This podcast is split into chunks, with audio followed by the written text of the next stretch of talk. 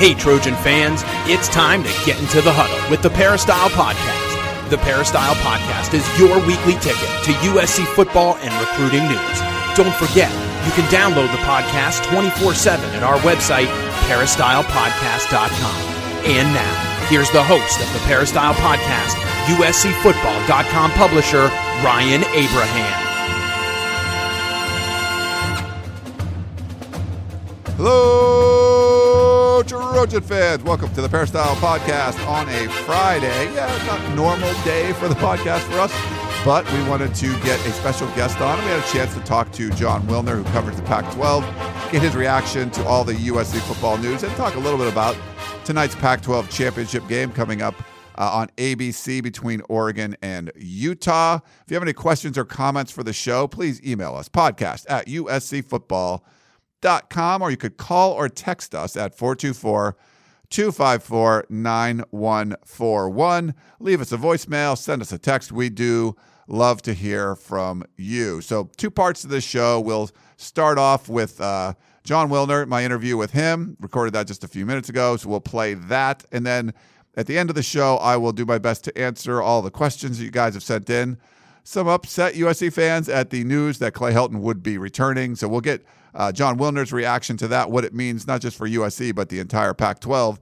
Even though the Pac 12 is celebrating the opponents of USC, the other, the 11 schools outside of USC, Jon Wilner, little you know tale of caution. Maybe you shouldn't be celebrating. You need USC to be good for the whole Pac 12 to be nationally relevant. So, uh, but USC and the Pac 12 nationally relevant tonight. Maybe not so much USC. USC is involved because they are still in the college football playoff rankings, but Utah uh, and uh, Oregon are going to be on a national stage tonight. No uh, competition.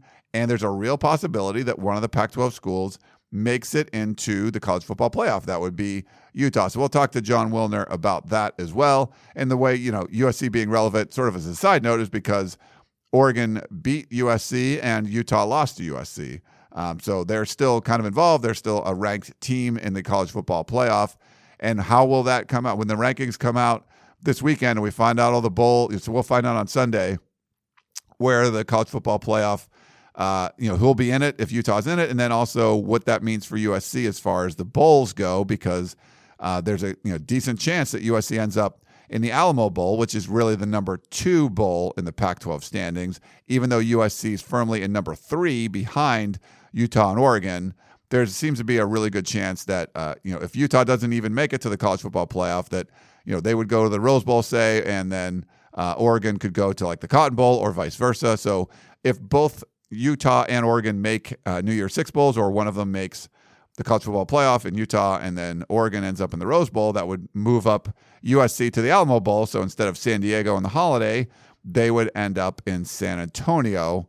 Uh, and playing, you know, someone from the Big 12. So would be a better bowl for for USC uh, to go to.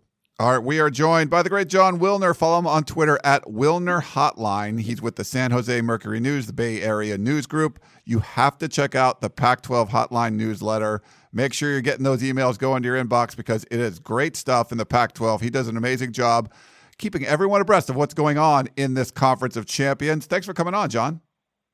Uh, hey, thanks for having me, Ryan. Appreciate it. Nothing to talk about. No, you know, there's nothing. Well, today, so we'll we'll get in that first, and we'll get into the USC stuff. You're, you know, as we're talking, you're about to leave your house and drive down the freeway and go check out uh, Levi Stadium, where Utah and Oregon will face off. Um, what are your thoughts, you know, going into this Pac-12 championship game?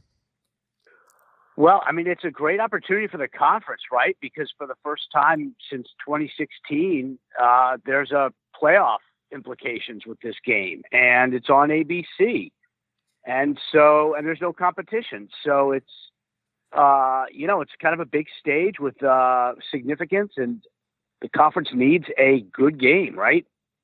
Ten to three ain't going to cut it this year. No. They, gotta, they need both team both teams to show well. They got to have both teams play well. They got to have controversy a controversy free game, and uh, see what happens to the Utes. They got a good chance. Yeah, it seems like it. I didn't really, I didn't have a lot of confidence that the system would work out in the Pac-12's favor, but it's you know with with Oklahoma staying behind Utah. Now Oklahoma gets to play a higher ranked opponent in Baylor. Um, I mean, I, anything could happen, but there, it seems like a real shot that even if Utah doesn't make it in, that at least Utah and Oregon could potentially both be in New Year's Six bowls too.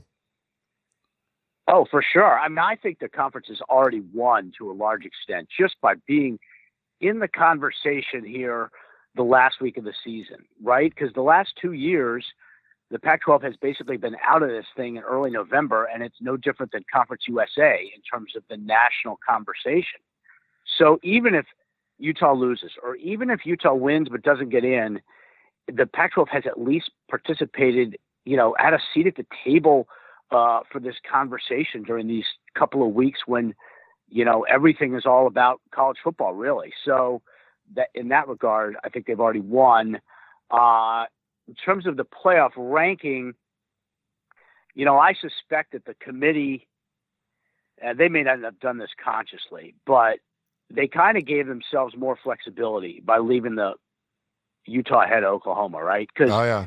if they had moved Oklahoma, if they had moved Oklahoma ahead, and then Oklahoma had not looked good but won, what were they going to do? Move them back down? True. Drop, you know, drop them five days later.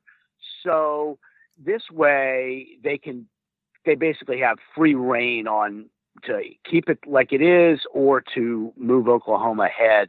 They're not really boxed in at all. Yeah. So the good news is the Pac 12 is nationally relevant again.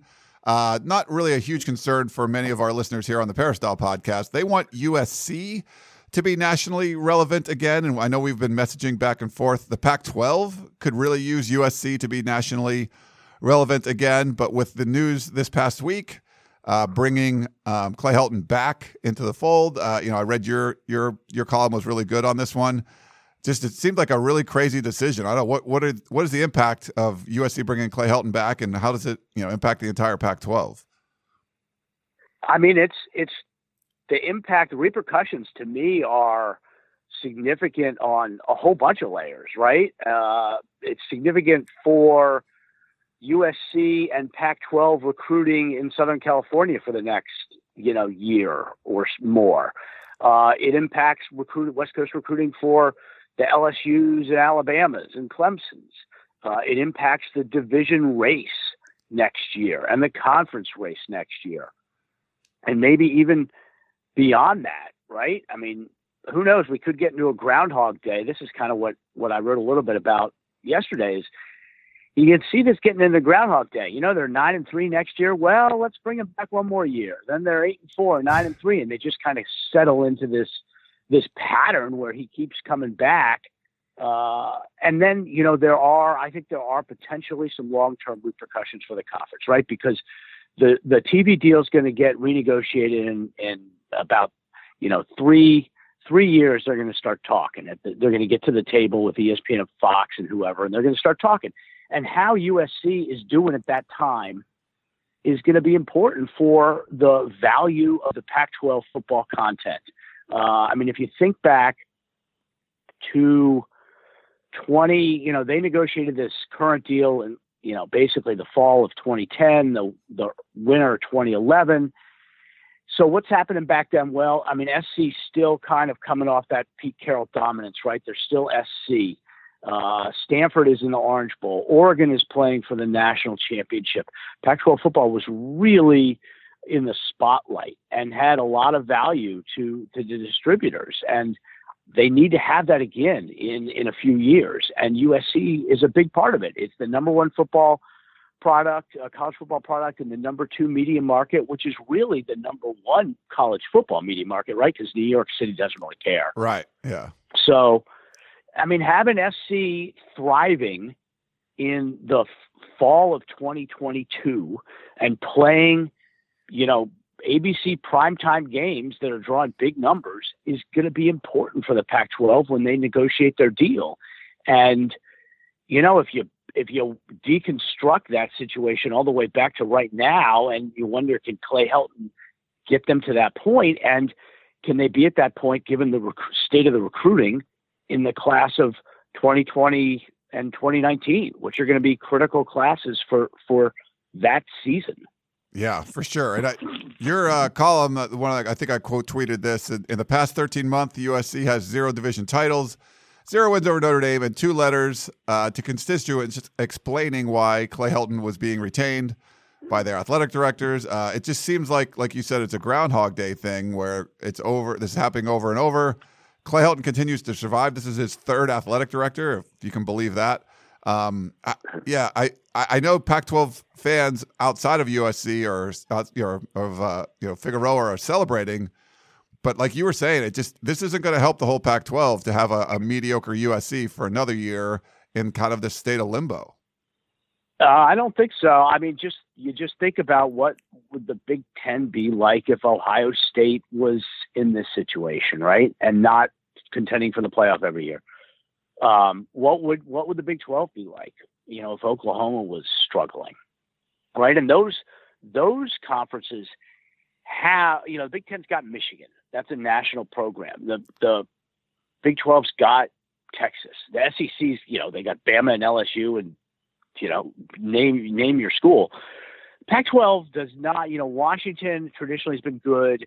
Uh, Oregon's been good the last decade or so. Uh, but the Pac 12 doesn't really have an equivalent of Texas or Michigan as opposed to the USC, Oklahoma, and, and Ohio State. So that to me that makes Ohio or makes SC even more important to the collective, right? And and we see it all the time. We're seeing it with the Warriors right now, right? The NBA ratings are down.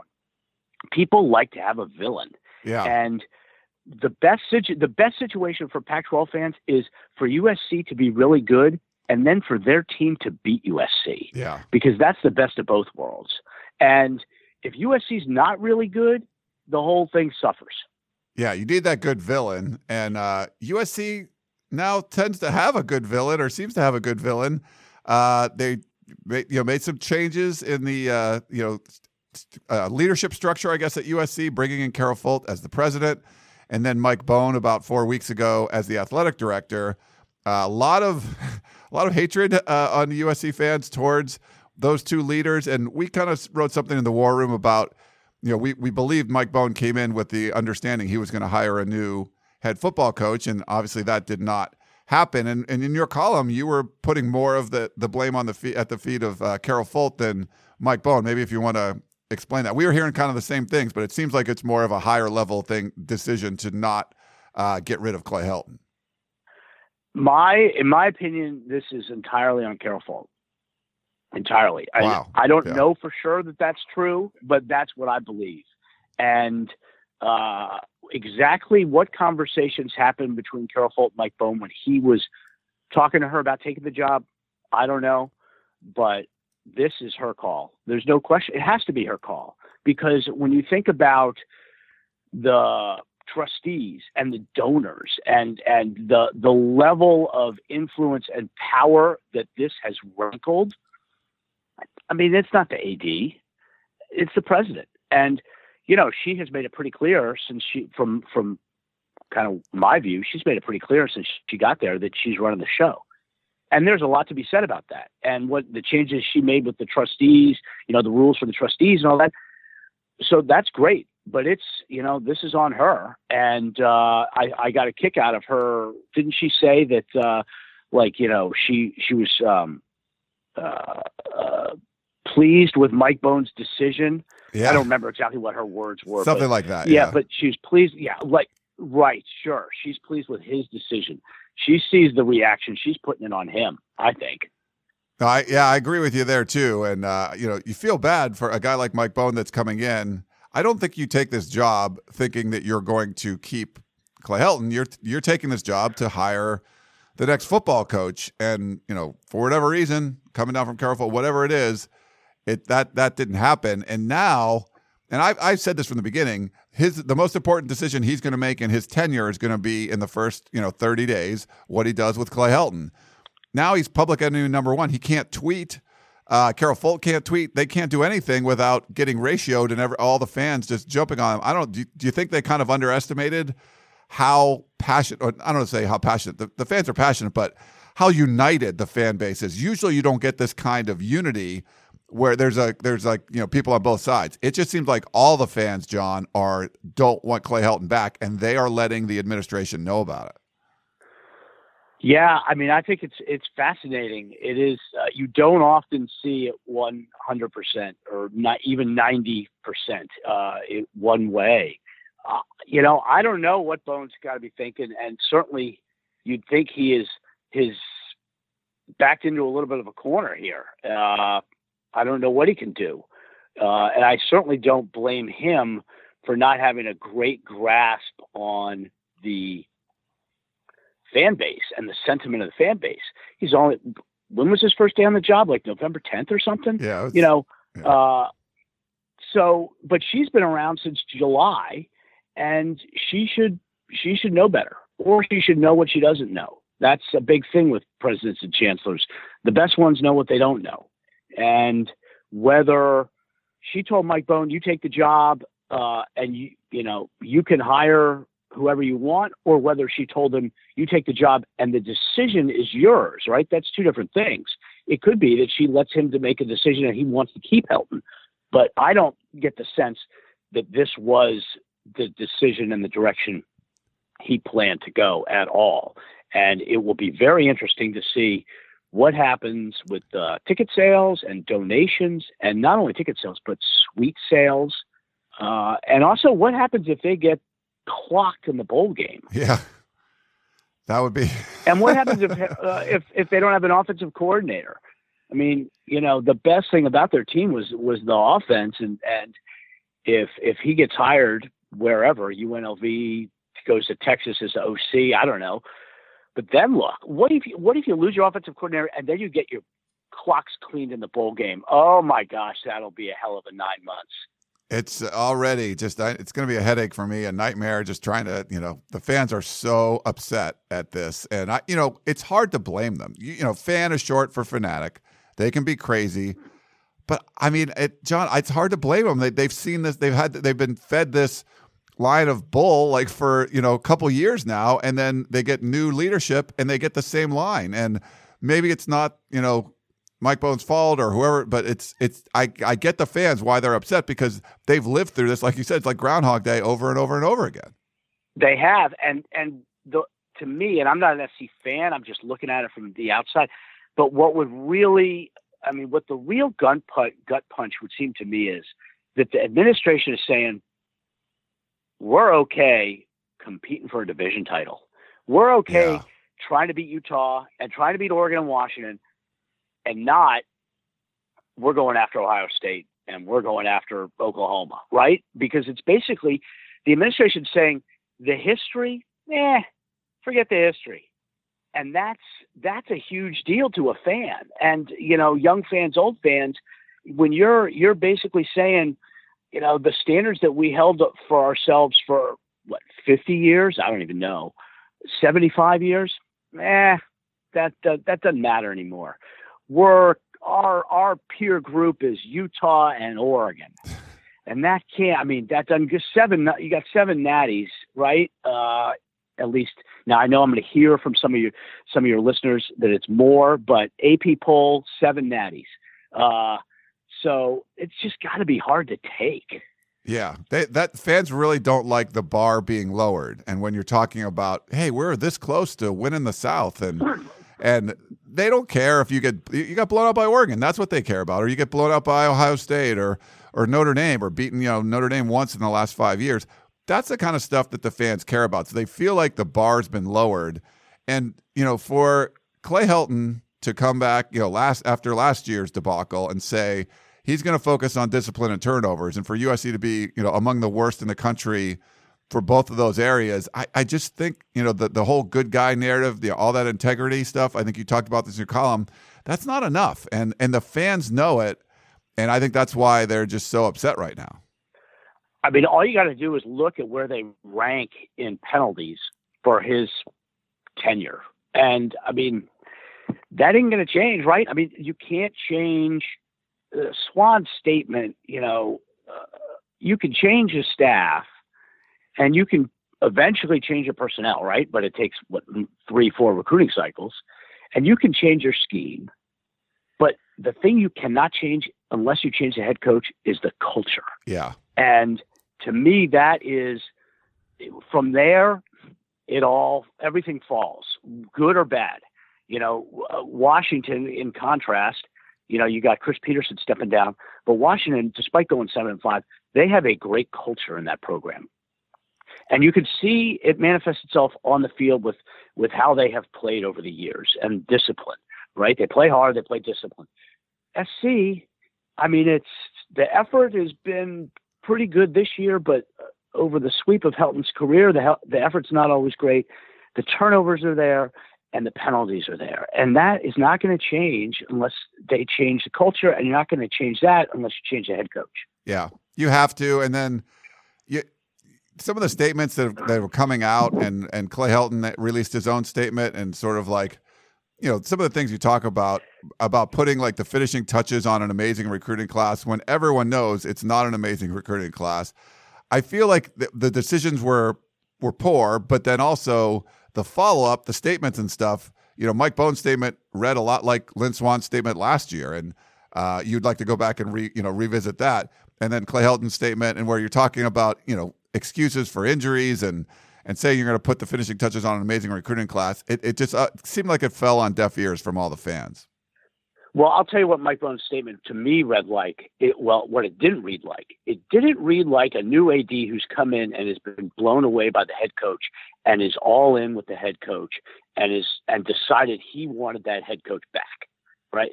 To me, that statement read like it was from an athletic director who is kind of just grin and bearing it.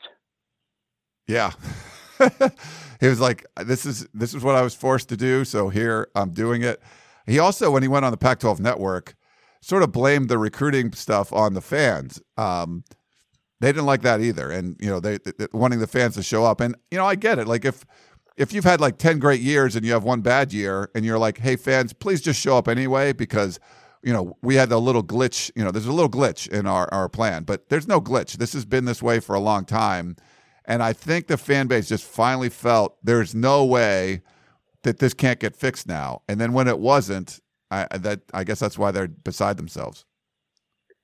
Yeah, absolutely. And I think it's just going to, I mean, a big, to me, a big deal is going to be not just ticket sales, but what, ha- and it's hard to track, obviously, because it's a private school and they're not subject to public records requests from schmoes like me. But what happens to those suite sales at the Coliseum? And what happens to the big donations, right? Is the big money going to dry up uh, in protest. And if that's the case, uh, you know, that's going to speak louder than just, you know, than some empty seats at the 40 yard line, to be honest. And, yeah. and I, I would, sus- I would suspect that some of the biggest donors and most influential folks are, are probably pretty unhappy. And I can't, you know, it's just going to be real interesting to see that, how that dynamic unfolds with Carol Folt.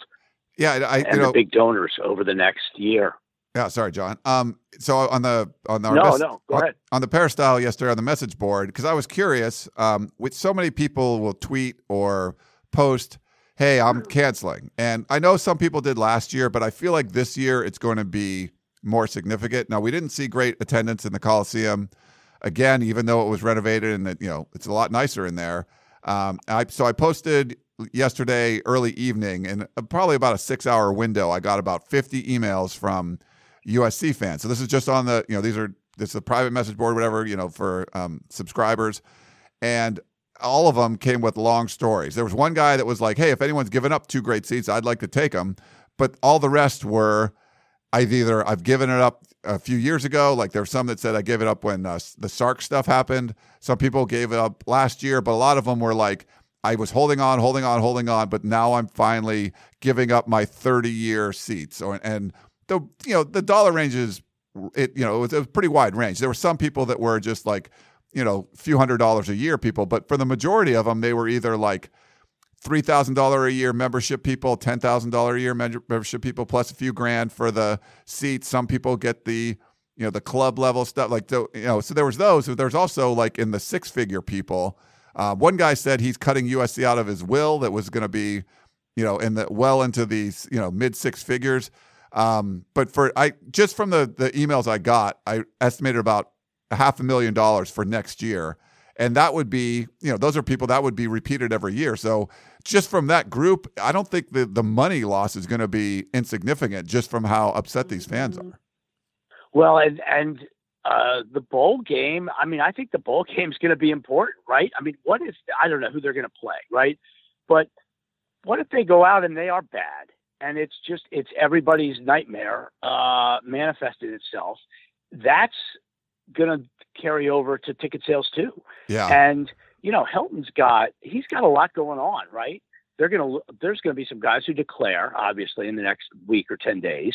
And he's got to go figure out his staff and he's got to recruit and he's going to try to prepare this team for what for for Helton is a pretty important bowl game to to try to kind of stave off this tidal wave and buy himself a little bit of breathing room into the winter and spring, right? Yeah. But if they get clobbered, it's just going to be even worse. And then what what happens with Bohn and Fultz and the and the donors? Oh my gosh! And then you got Alabama sitting out there, right? I was going to say, if you lose the bowl game, So at least you got an easy whammy, path next year. You know, you just start off with an easy win, and then Yeah. you go. Right. well, I mean, who knows? They could, uh, you know, we'll see what happens to Bama. They're going to lose a lot of guys too, and we don't know who's playing quarterback. But it's not hard to envision a scenario, scenario in which they lose the bowl game, and then and you know interest drops even more, and then they go and Bama beats them, you know, thirty-eight to thirteen. And can you imagine what this Coliseum's going to look like for? Is that New Mexico they got in week two? I think I think it is, yeah. uh, New Mex New Mexico week two. I mean, uh, it's going to be empty. It is going to be. You're not going to be able to tell the difference between the Coliseum and the Galen Center. Oh, I mean, it's going to be terrible if if that's what unfolds. And there's probably a decent chance that they're going to lose the bowl game and the Alabama game. wow. Yeah. All right. So it's a you know, Merry Christmas, USC fans. This is what you. I feel bad. Hopefully, yeah, I mean, yeah. I mean, it will be fascinating to see if more information trickles out. I saw there was a report about Bob Stoops, and I don't know what what you think about that and the fact that they were talking to Stoops and the validity there and all that. But uh, you know, it'll be interesting to see if more stuff trickles out now. yeah, it's uh, it's not over yet. There's going to be a lot of stuff going on, and there's going to be intense pressure on both Carol Folt and Mike Bohn going forward. All right, I know you got to get over to uh, Levi Stadium. Jon Wilner, follow him on Twitter at Wilner Hotline. He's with the San Jose Mercury News, the Bay Area News Group, and make sure you check out the Pac-12 Hotline newsletter. It is awesome. Jon, thanks so much, man. Thanks a ton, Ryan. Always love being on. Great stuff there from Jon Wilner. Let's take a quick break and come back, and I'll answer your questions.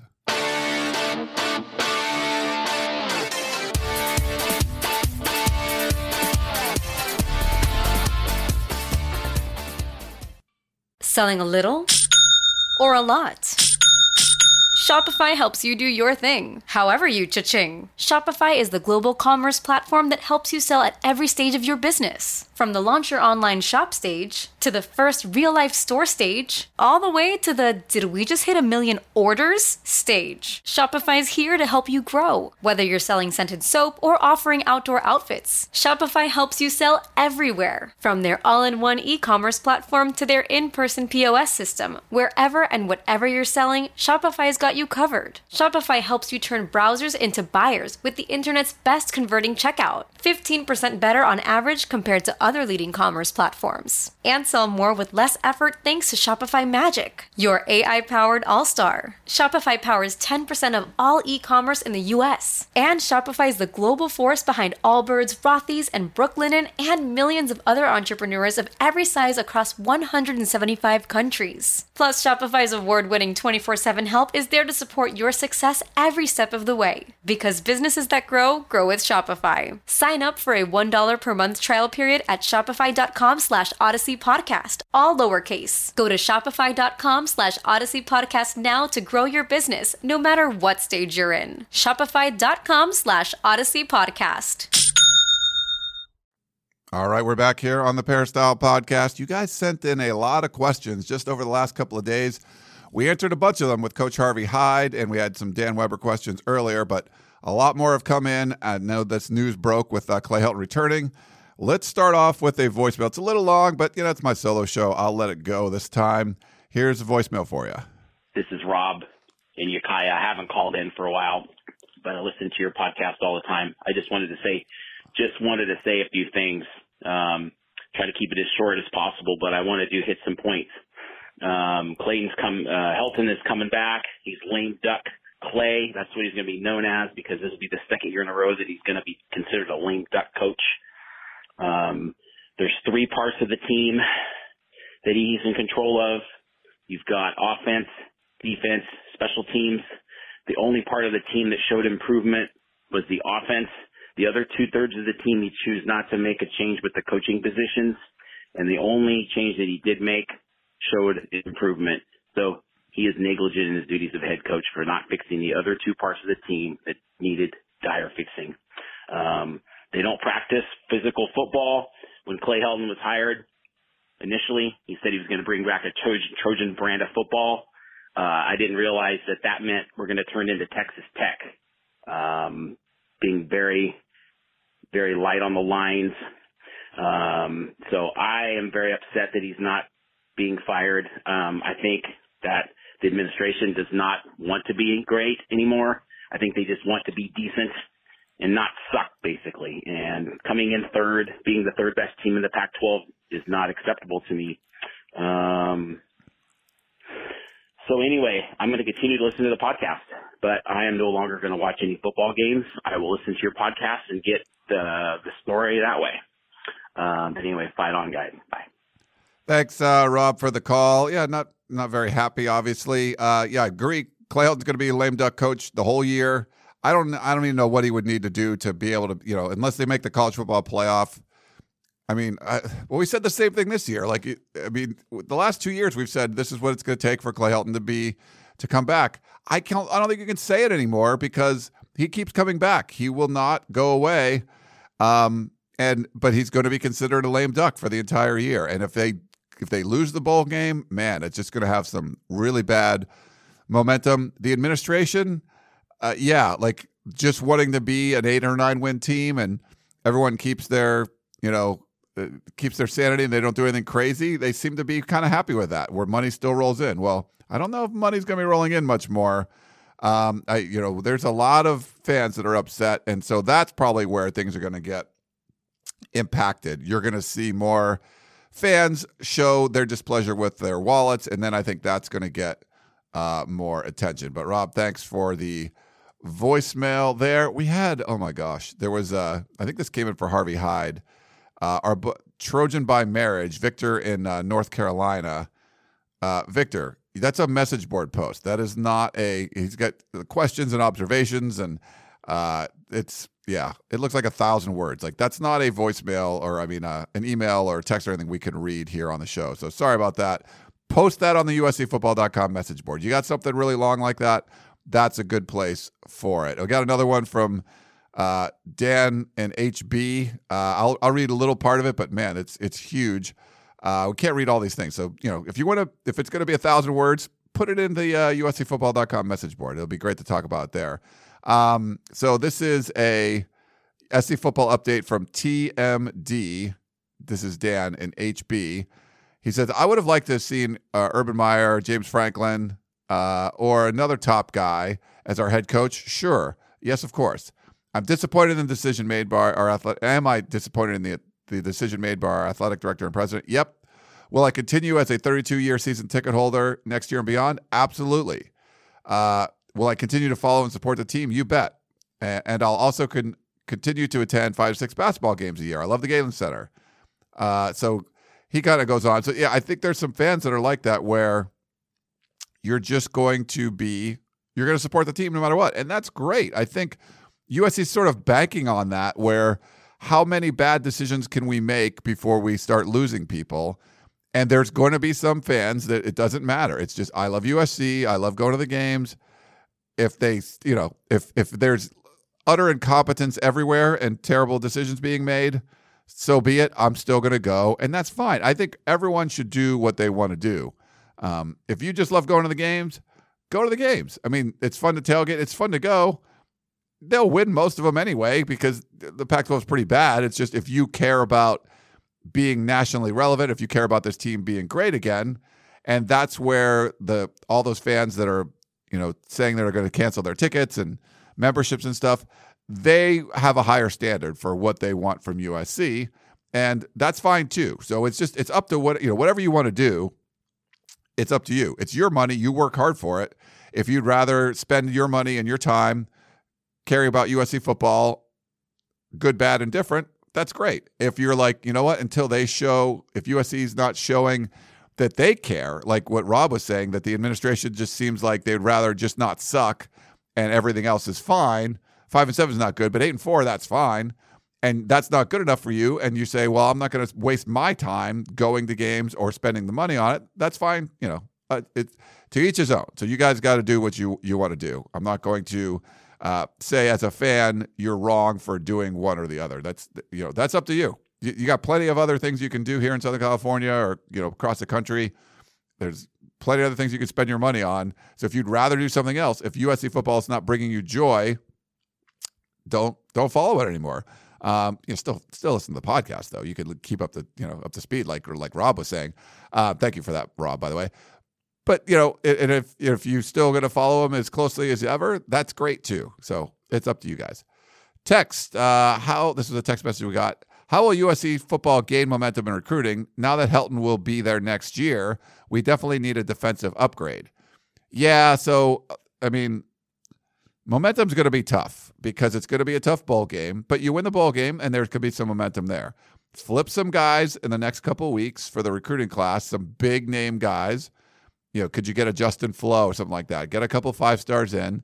That'll build a little bit of momentum. Um, so all those kind of things because you need it going into the season because you open with Alabama. So uh, that's not you know you're you're not going to get a high percentage chance of winning that game. It's not impossible, but you know that's a that's a tough one. So I think you need some offseason momentum just for you know Clay Helton sanity, and you can't blame Clay Helton in this. He's you know is he a great head coach? No. I mean, he's he's okay. He's fine.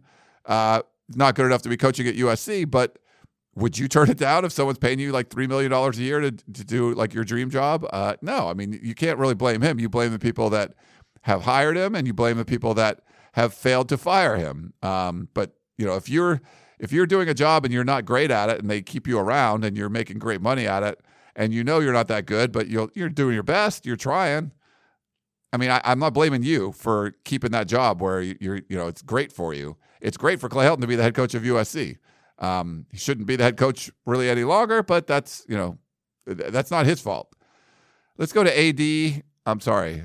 Um, I said Mick in Virginia. Question is Hi, Ryan. Every USC fan knows there's nothing that makes sense concerning keeping Clay Helton on another on another second longer. But what if during that 11 day time frame after the season and up to the announcement, Mike Bohn tried to reel in Urban Meyer and Meyer finally decided to decline the offer? But that next year he'd be open to coaching again. Uh, then it would make total sense for Helton to remain the coach instead of hiring someone else other than Meyer. Bohn obviously could never tell the fan base this happened for fear of damaging the, the team's uh, collective psyche. I know the scenario might sound a little far fetched, I guess I'm trying to hold out hope that common sense does exist in our new president and AD. Thanks, Mick.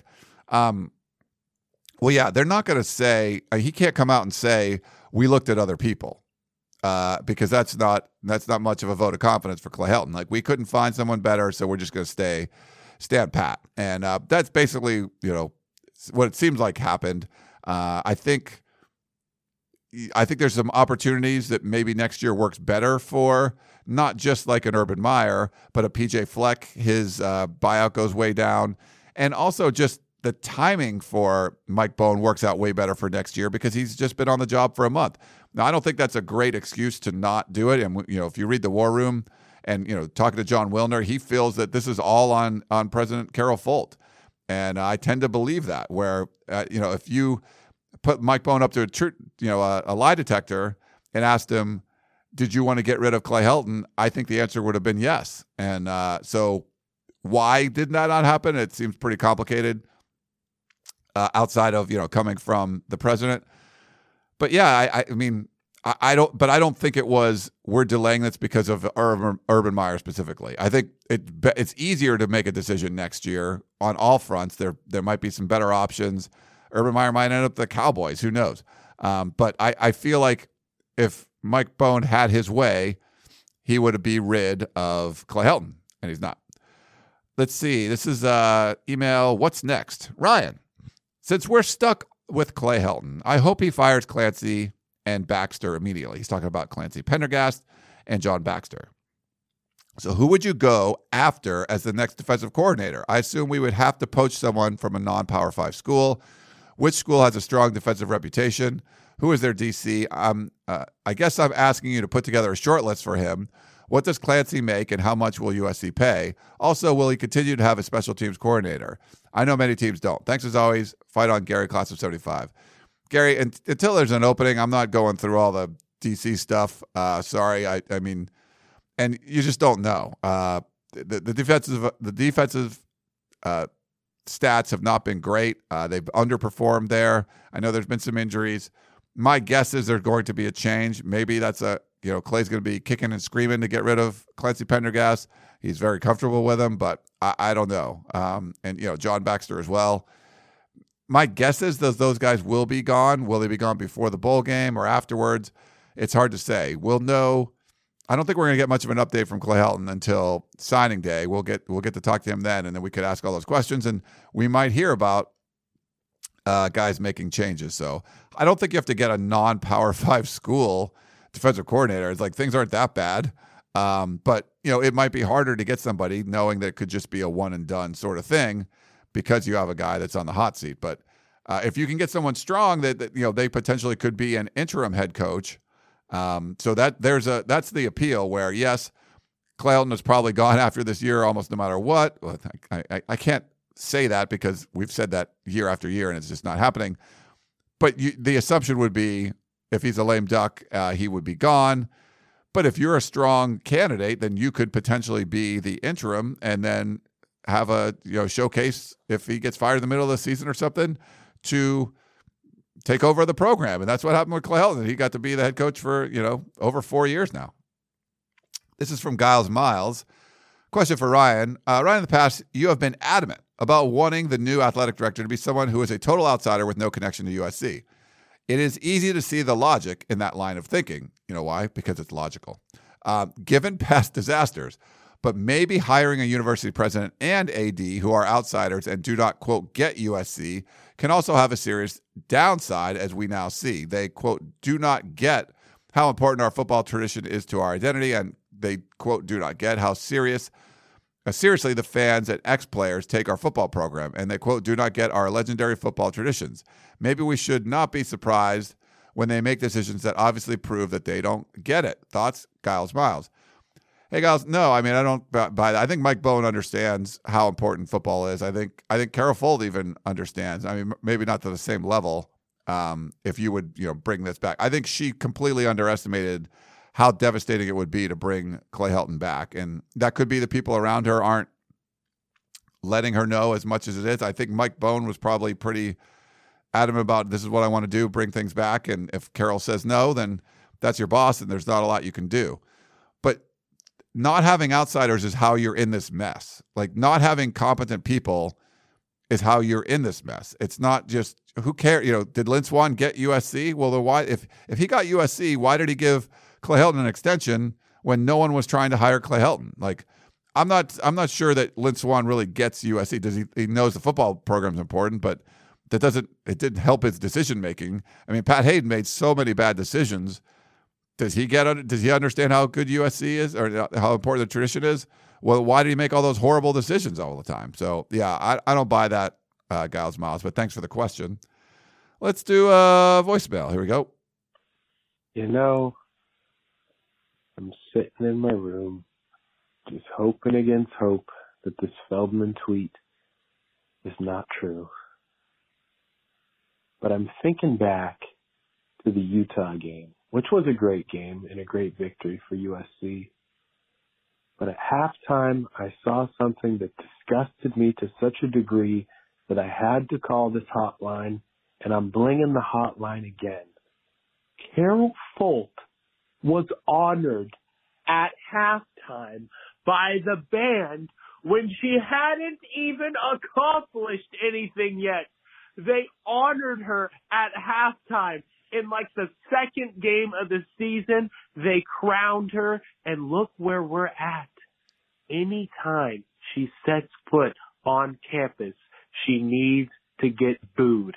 Anytime her face appears anywhere near any Trojan athletics, she needs to get food, And the worst part is it won't even make a difference because we let our voices be heard. Every single Trojan fan, the statistics Ryan posted on Twitter, 95% wanted Clay gone. We did our job as fans. We didn't attend games. We protested in every way we could. We let our voices be heard in every way we could. And Carol crapped all over us. And we honored her at halftime. Thank you for the voicemail. Yeah, that was uh, you know, the second game of the season, I guess it was, and they honored Carol Folt. Not sure they're going to be doing that again uh, at any of the football games coming up. It's going to be a problem, and we saw this uh, during the five and seven season, where anytime Clay Helton kind of showed his head on the the vision board or whatever, people were booing, and I, they had to stop like comments on Instagram posts and things like that.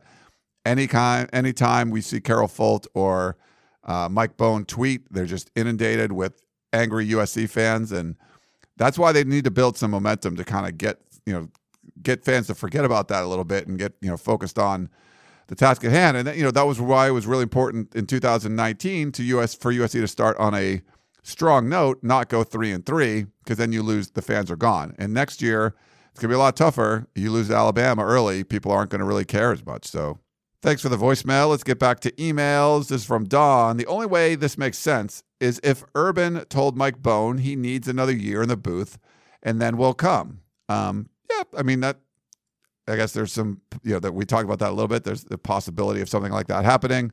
I don't think that was the case, but, um, I, you know, like we said, I think it, this came from above uh, Mike Bohn, in my opinion, and, and Jon Wilner agrees.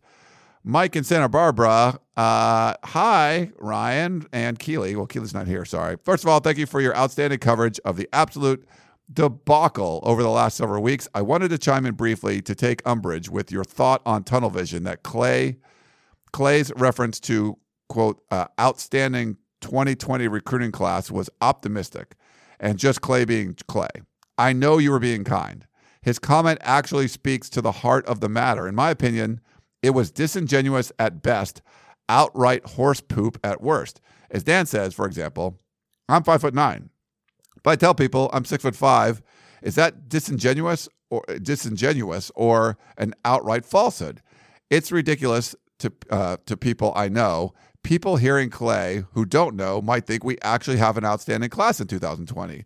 The reality is we are at the bottom of the Pac-12 and the top 20 and of the top 25 recruits in the state of California, none have committed to USC.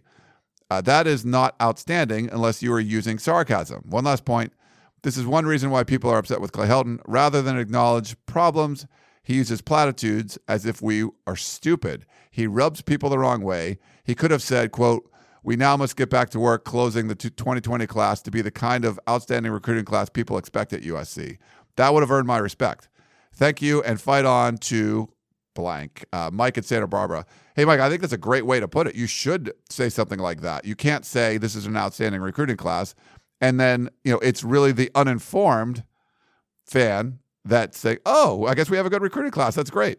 No, that's not the case. Uh, and all the but all the fans that know what's going on know that that's bull, and it just is. And um, I loved my analogy of you know if you the finishing touches are you know if you're building a house, you know you're talking about hanging pictures and and all that kind of stuff, not you know painting the trim, not building the foundation. And this class needs the foundation built. So it's not the finishing touches. You are just getting started on the construction, and uh, that's a, I mean, that's a problem to me. But I, I agree with you, and that the way you worded it would have been much better than the disingenuous way that Clay Helton said it uh, in his statement. This from Jack in New Jersey. Uh, writing to you guys is now more therapeutic than fun. I have been barraged today with emails from my friends who are Notre Dame fans. And out here in New Jersey, that's a lot. They are laughing their butts off. This is so humili- humiliating. Jack in New Jersey. I feel you, Jack. Uh, yeah, that's who's the happiest about this decision? All of USC's opponents, especially the rivals Notre Dame and UCLA. If you would have asked UCLA fans or Notre Dame fans, hey, what uh, would you rather USC keep Clay Helton? They would all say yes. If you said, oh, would you rather USC get a Urban Meyer? They would all say no. We don't want to get our asses kicked for the next 10 years, which that's how it would go. So, yes, I'm sorry. I wish I could help you more, but that's just kind of the way. Um, that's the way it is, I guess. Uh, Don, he says, uh, sorry, no more tickets, no more donations since the 90s. He's given. He said he's given over $250,000 since the 90s. No more Harrell. He's gone. Uh, we don't know that yet. No more four or five star recruits, maybe one or two. No more major bowls. Stop listening to Helton over a year ago. This last one is most difficult. No more USCFootball.com. No real football to talk about now, Don. Well, Don, you can still hang around. We'll still be talking about it. We'll do our best. We are trying to, you know, I don't want to say it's fight the good fight, but we're not going to just say, "Oh, that's that's fine. USC's doing what USC does." We try to point out where their mistakes were made and let people know. And I, I feel like we can make a difference sometimes, you know, as, for what we're doing. So we're going to still keep rolling along. Um, hopefully, you stick around with us and uh, see this through. We'll see how it goes. Uh, another Don wrote in for 20 million. Ryan, why the concern about giving Helton an opportunity to find another job? He is getting 20 million freaking dollars to leave. I doubt he is desperate for another job immediately. I believe Helton, since the beginning, has been more concerned about his job security than success with the program. Coach O is a prime example. He brought John Robinson aboard. Coach Hyde mentioned many times the abundant resources for Helton to reach out, such as Norm Chow. I am sure there were many others. Helton is a uh, in his private moments, knew that bringing in outside consultants would expose his many weaknesses. Helton is and always has been about his job security first and success of the program second, maybe third. This is why I've always doubted his integrity, honesty, and Mr. Nice Guy persona. Hopefully, Helton will be fired before the next podcast, and we can all say, How much fun was that? So I think he sent this in before he was uh, retained. I, I don't know if you're going to say his focus is job security uh, over success of the program. I do think, though, it's a big focus for him is the job security and the fact that he's been able to survive year after year when, you know, one, so, know, I like Clay Helton, just to say, I don't think you know, people that say he's not a nice guy, he is a nice guy. He's a genuine, nice person. But, and I, I and I've said this to his face where you, you know, his resume did not match up with the kind, the status of the USC head coaching job. So, one, you got the job as a reach Two, now for the last two seasons, you've retained the job as a huge reach. Like normal circumstances, you would have been fired. And it's not like, you know, for Chip Kelly, you have a bad year. He has this track record where you're like, well, we kind of have to give him the benefit of the doubt because what if he turns Chip Kelly around again and, and it looks like Oregon? Clay Helton doesn't have that. He didn't have the benefit of the doubt for, well, he won there. There, no, he did win there. This he's just been at USC, so he got the job with uh, you know credentials that really weren't up to snuff, and then he's kept the job twice now when he shouldn't. So yeah, it's it's a crazy situation, and it could almost only happen at USC. We had uh, uh, Nick wrote in too. He said, "Whatever happened to Lanny Julius? Uh, man, I loved his recruiting breakdowns. A show with uh, Lanny Martinez." And the coach talking recruits and recruiting would be great. Keep up the great work, Ryan. Uh, Best regards, Nick. So Lanny Julius was an old NFL scout, uh, college scout, huge into USC recruiting, huge into um, college recruiting in general. He used to work in. Uh, he, he, did NFL stuff, but he also worked in college as uh, as coaches, as a coach and a recruiter, and he had a wealth of knowledge. Very strange individual. I, am sorry, I lost touch with him. Uh, he, I don't know if anyone knows. You, you want to write in if you've heard from Lanny or know where uh, Lanny is. Um, I someone told me they thought he passed away, but I never got really any kind of confirmation or anything like that. So um, thanks for the the concern there. And uh, yeah, if if anyone knows where Lanny is, if he's still around, please let me know because he was fun to have on. But it's been years since we've had him on. I mean, it's, it's over 10 years, I bet, I, I would think. Man, I guess I'm old. Okay, well, let's wrap things up. Uh, thanks so much to uh, Jon Wilner for coming on the program, and hopefully, you guys learned some from that. Thanks for all the questions that you guys have sent in. Good stuff uh, from all the fans. So enjoy the weekend. Should be some fun college football. We'll find out on Sunday where USC goes bowling. This is Ryan Abraham, Peristyle Podcast. We'll talk to you next time. You've been listening to the Peristyle Podcast, presented by USCFootball.com. Be sure to tune in next week for the latest news on Trojan football and recruiting. And don't forget, you can automatically download the podcast directly to your smartphone or tablet for free. Just click the iTunes link on peristylepodcast.com or search for Peristyle Podcast at the iTunes Music Store.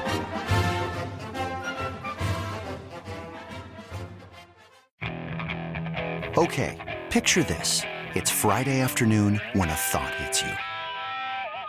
I can waste another weekend doing the same old whatever, or I can conquer it. I can hop into my all new Hyundai Santa Fe and hit the road. Any road. The steeper, the better. Because my all new Santa Fe is available with H track, all wheel drive, so I can hit the trail without a worry in the world. Heck, with three rows and best in class rear cargo space, I can pack the whole family in with all our gear. We've got available dual wireless charging for our phones, so we'll never lose touch with civilization, and we won't lose touch with the primordial power of Mother Earth. So, which is it?